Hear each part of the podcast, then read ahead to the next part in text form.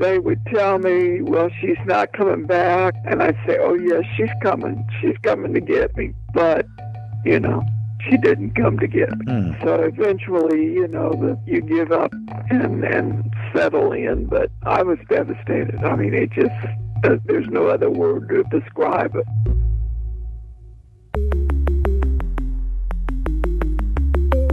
Who am I? Who am I? Who am I? Who am I? Who am I? Who am I? Who am I? This is Who Am I, Really? A podcast about adoptees that have located and connected with their biological family members.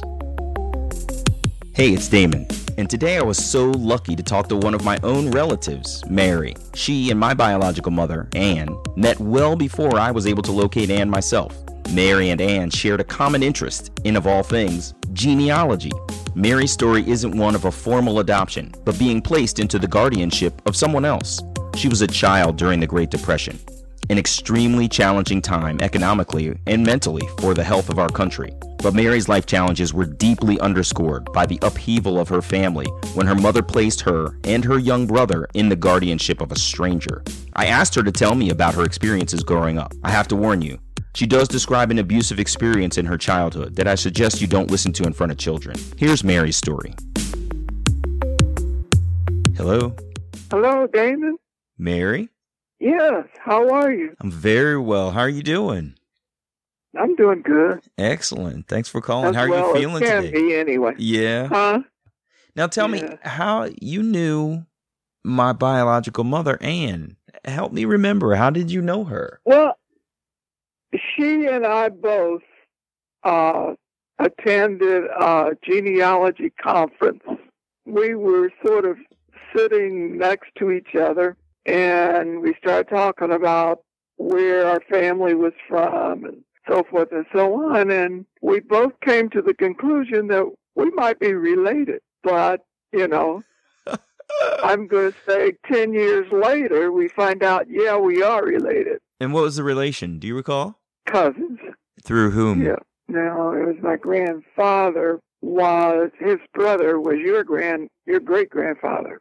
Wow. You know, it's so interesting to me that you and Anne did genealogy. One, just because I know that she began the process well before you could do internet searches for people like you can now. So, you know, her library background was something that made her a sleuth in tracking down Mhm. information. But I I can't help but wonder how much of that was just her own pure curiosity for wanting to know about Oh, her own history. absolutely. And then what part of it for her was because she had released me into the world and there was an adoptee out there that would want to know about her and and my relatives and I just can't I would love to have asked her before she passed how much she thought my presence in the world fueled her desire to do genealogy versus just her own Mm. natural process for wanting to discover herself. So you were adopted Well- yourself, Mary? No, I wasn't actually adopted. Mhm. Uh, my mother decided, according to what she's told me and what my guardian told me, she decided that she could not keep my brother and I. It was during the Depression, Mhm.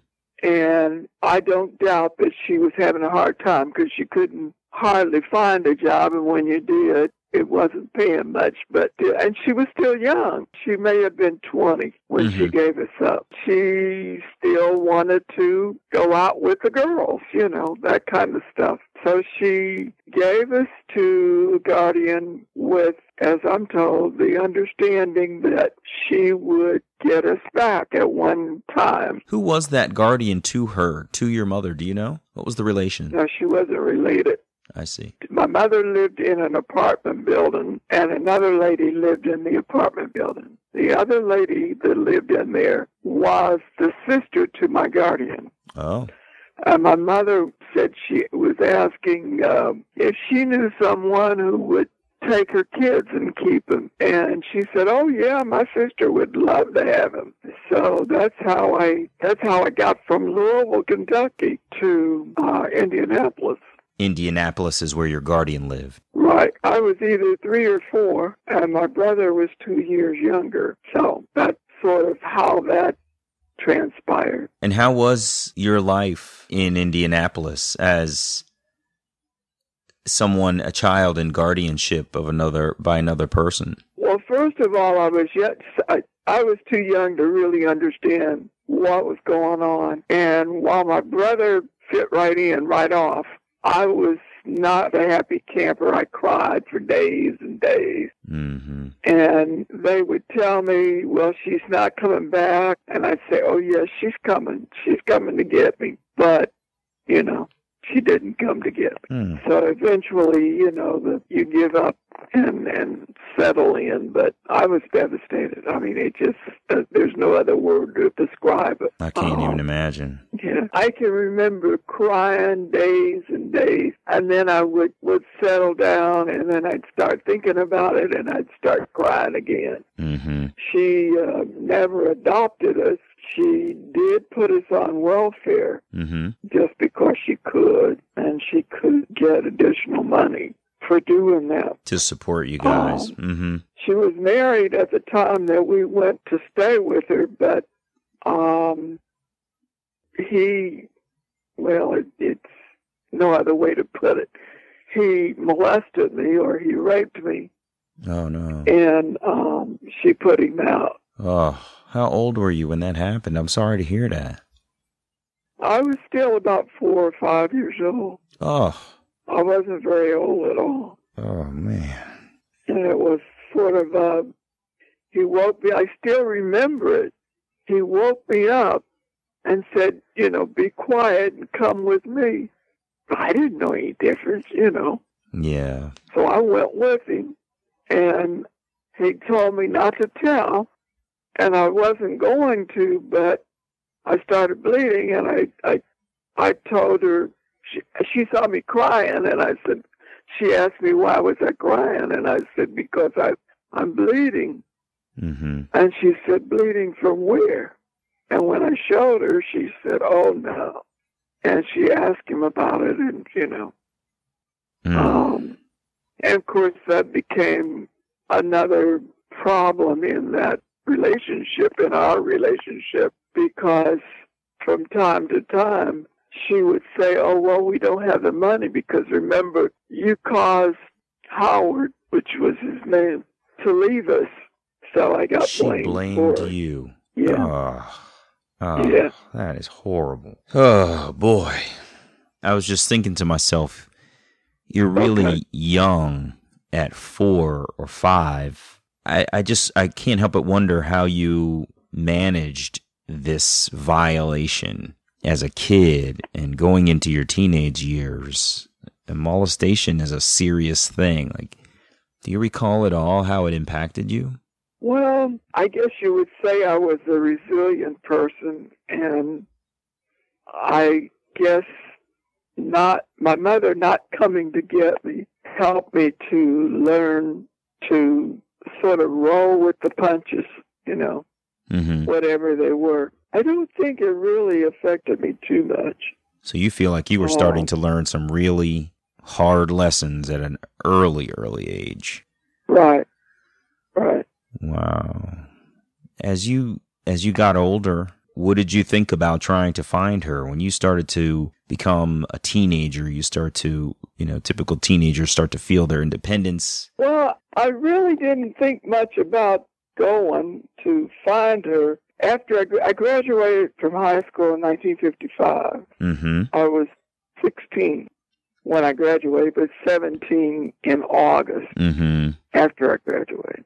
The the lady that raised me, and without going into a lot of details, got herself into some some problems, Mm-hmm. and the welfare worker it got in the newspapers, so so forth and so on. And my uh, welfare worker said, "Well, you can't. You got to have somebody, you know." I she said, "Well, you can you can probably make it on your own because I had already found a job at RCA. Even though I wasn't old enough, I put my age up and I got hired. But at any rate, she said, "Your brother has got to have somebody who's responsible for him." And in the course of uh, talking to her, I said, "Well, my mother's out there somewhere. And she searched around and was able to, to locate her. And she was willing to talk to us and so forth. And she came down to visit and basically to take us back. I don't remember all of what transpired with that, but well, I think she came and we went back with her when she when she left to Cleveland. Oh, she was in Cleveland. She had moved to Cleveland. So this social worker who is tracking down welfare cases says your brother needs a guardian and because Right. your caregiver had gotten herself in trouble, you needed to find somebody and you mentioned your mother was out there somewhere and the social Right. worker was able to track her down in Cleveland. Right, right. Wow. So Yeah, what was it found her in like now? You've graduated from high school, you've got a job with RCA, and you're on your way presumably to some of your own independence and now this social worker's bringing your mother back in contact with you. How, what did that feel like? Well, I was open to it. I mean, I wasn't against it in any way. And I did go uh, to Cleveland. By then, there was a small amount of time between the incident that caused us to look for her and the time that they located her and she got here. In the in the middle of that, RCA had a layoff, and I was young on the totem pole, so I was one of the folks that got laid off. So you're now Uh, young and unemployed. Yeah. So I went back to Cleveland with her thinking, well, you know, maybe I'll try it out. But I I just couldn't couldn't get past our differences, what all had transpired. I asked her lots of times about, you know, what happened and why. And I I couldn't get past her excuses. So, make a long story short, the guardian has now gotten herself squared away and wanted my brother and I to come back and stay with her. Mhm. And I did for a while, and then that didn't work either. We just, I, I guess it was teenage changes or whatever you want to call it that didn't allow me to settle in too well with with that. And you're you're also at a point of like you've alluded to there's some teenage angst and just generally the emotions and hormones of a teenager who Right. probably needs some stability in in at least one home and now you've got two homes that are requesting your presence and frankly neither one of them is one that you sound like you wanted to be in at all. So I could see how how it would be challenging to settle back into a place where you had been abused and where something nefarious had happened that got this caregiver guardian into trouble and, and how it would be incredibly challenging to return to a home with your biological mother who for all intents and purposes as far as I can tell from what you've said abandoned you with this person. Yep. Well, and she she had remarried four other times by the time I I uh, went to stay with her, Wow. and I did did not like the man that she was cur- you know that she currently had.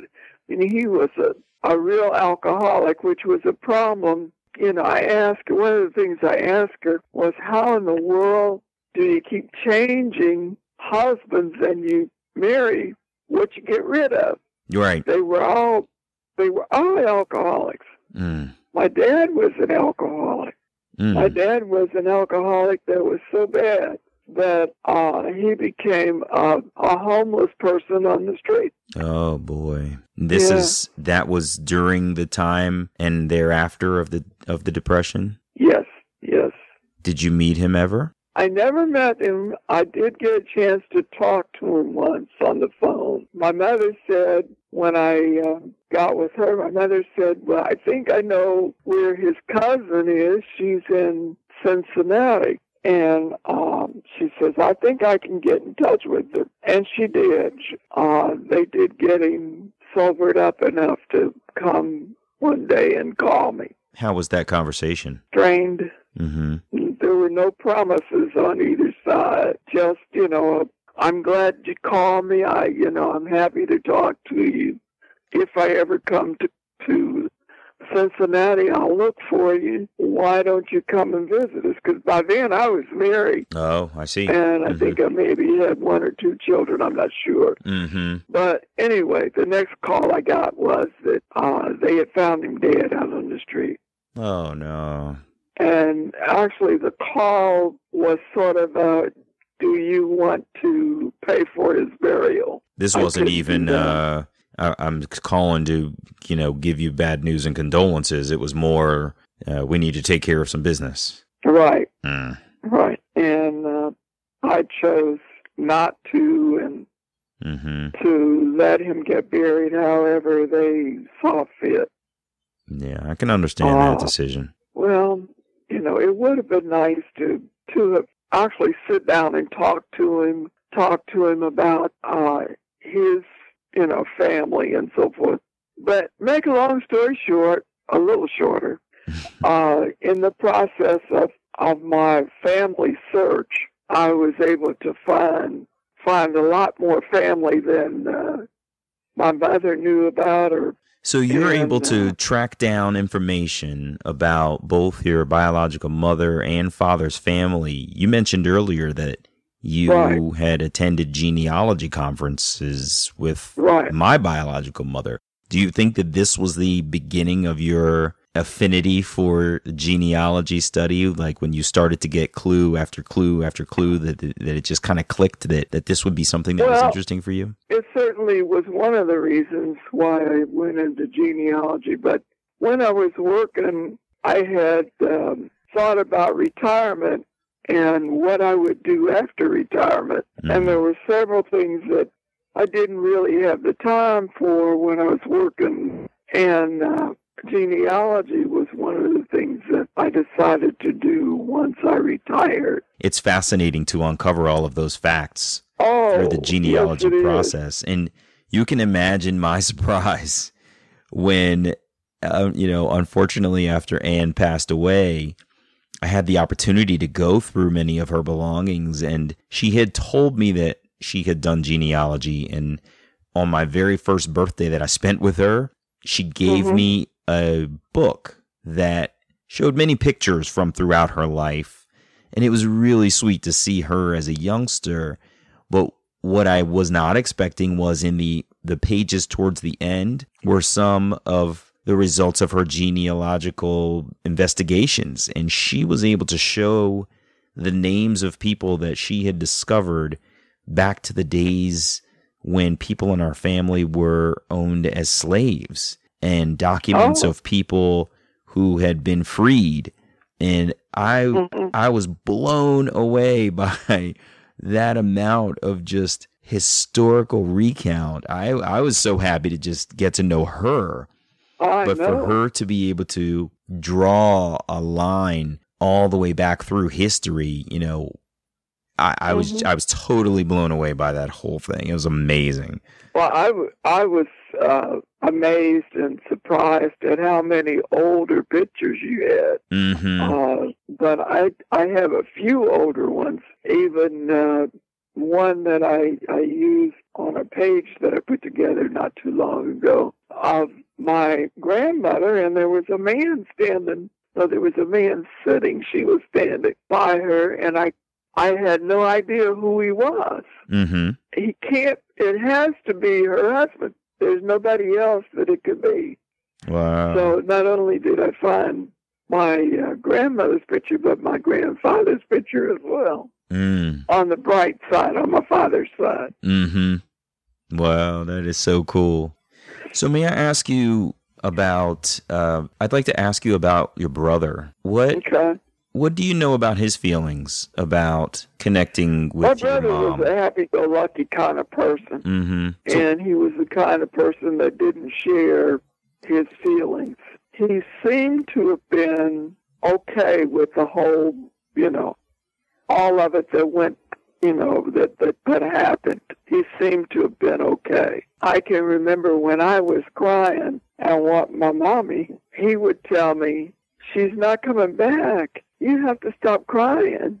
And he's only like two or three years old mm, mm, mm. you know, he's telling me, he's consoling me, if you will. Right. All of the moves everything seemed he seemed to be okay with them. I was just going to say he did become uh, addicted to um, some drug. I don't know what. But he ended up with a uh, substance abuse problem. and and he passed. It's probably been thirty years ago now.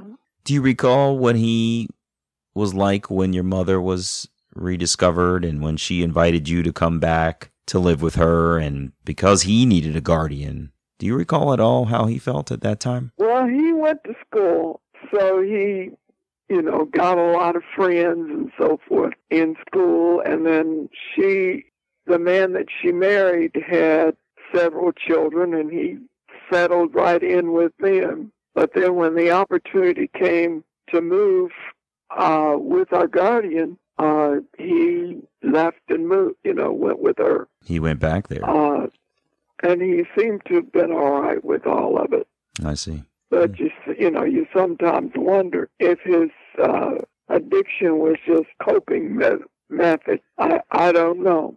I really don't. That's a good question. Yeah. And whether his happy go lucky nature was potentially masking some pain that he it could have been. had not It could have actually expressed. Where did you leave things with your mother? When was the last time you spoke with her, saw her, anything? Well, she was somewhat persistent with trying to reconnect, if you will. Mm-hmm.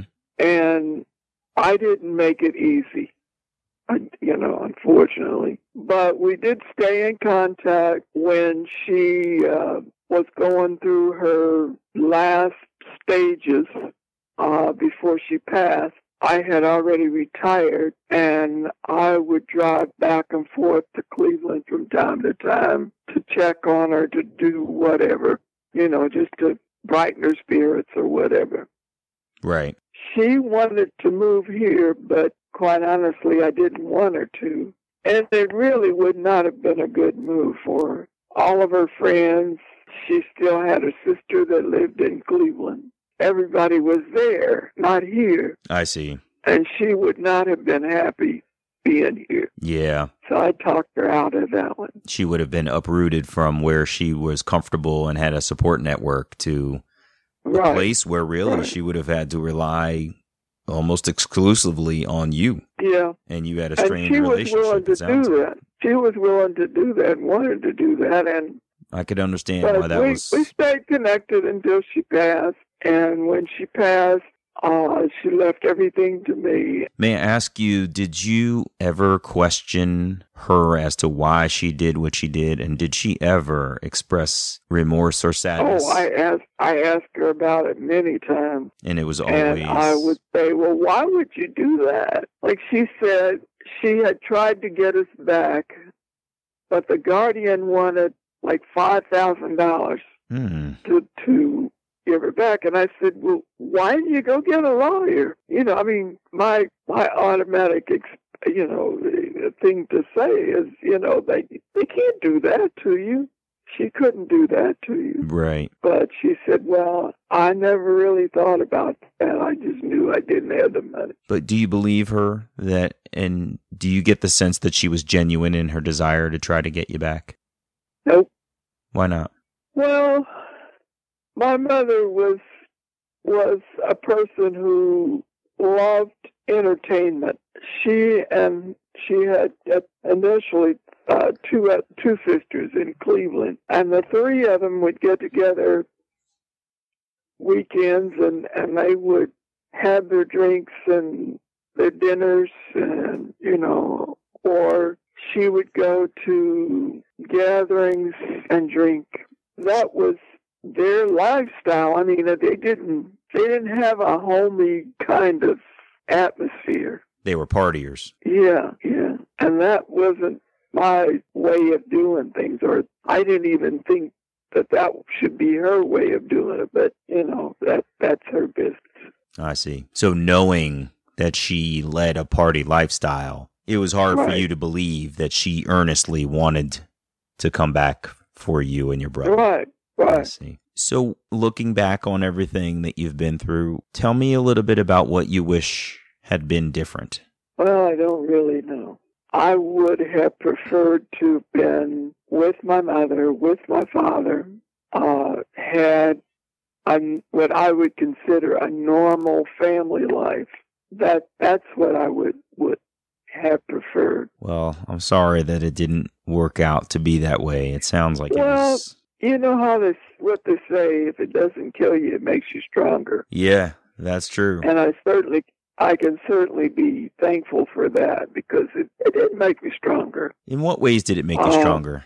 Well, I decided that that her lifestyle or family way of doing things was not what I wanted for my family. And we had five children. I kept them busy with constructive things, if you will. They were all involved in sports as well as their school activities. And I was involved with their activities. You know, I didn't just push them out the door and say, okay, you go to scouts and you go here. And I was the one who uh, took them and stayed with them and cheered for them and whatever else. hmm You were a good mom. Well, I would like to think so.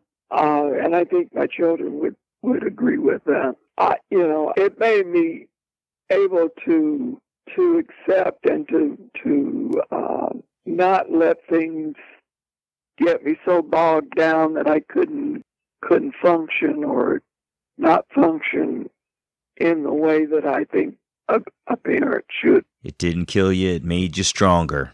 Yep. That's excellent. Well, Mary, I'm so thankful to you for sharing your story with me here. It's been really interesting to hear. I, I was excited to talk to you because I kept looking at your face in my Facebook timeline and I'm thinking to myself, I know she told me we're related. I just can't remember how. I, I'm just really glad that we were able to connect and that you were able to tell me your story. Thank you so much for taking time to share your story with me. I really appreciate it. All the best to All you. Bye bye. Bye bye. Hey, it's me. Mary's story is heartbreaking in a lot of ways. In a short period of time, she was taken from her mother to live with a guardian. In guardianship, she was sexually abused. Then her guardian blamed her for the economic hardship in that house when the abuser left the home. It had to be hard to then bounce from house to house between returning to her mother's home, then being asked to return to the guardian's house. That level of instability is incredibly disruptive for a child or a teenager to grow up with. However, I was so heartened to hear that Mary decided that she was going to embody the loving, involved, nurturing mother that she always wanted but never had. She kept her children active and stayed involved with their activities and modeled for them the example of what a mother should be.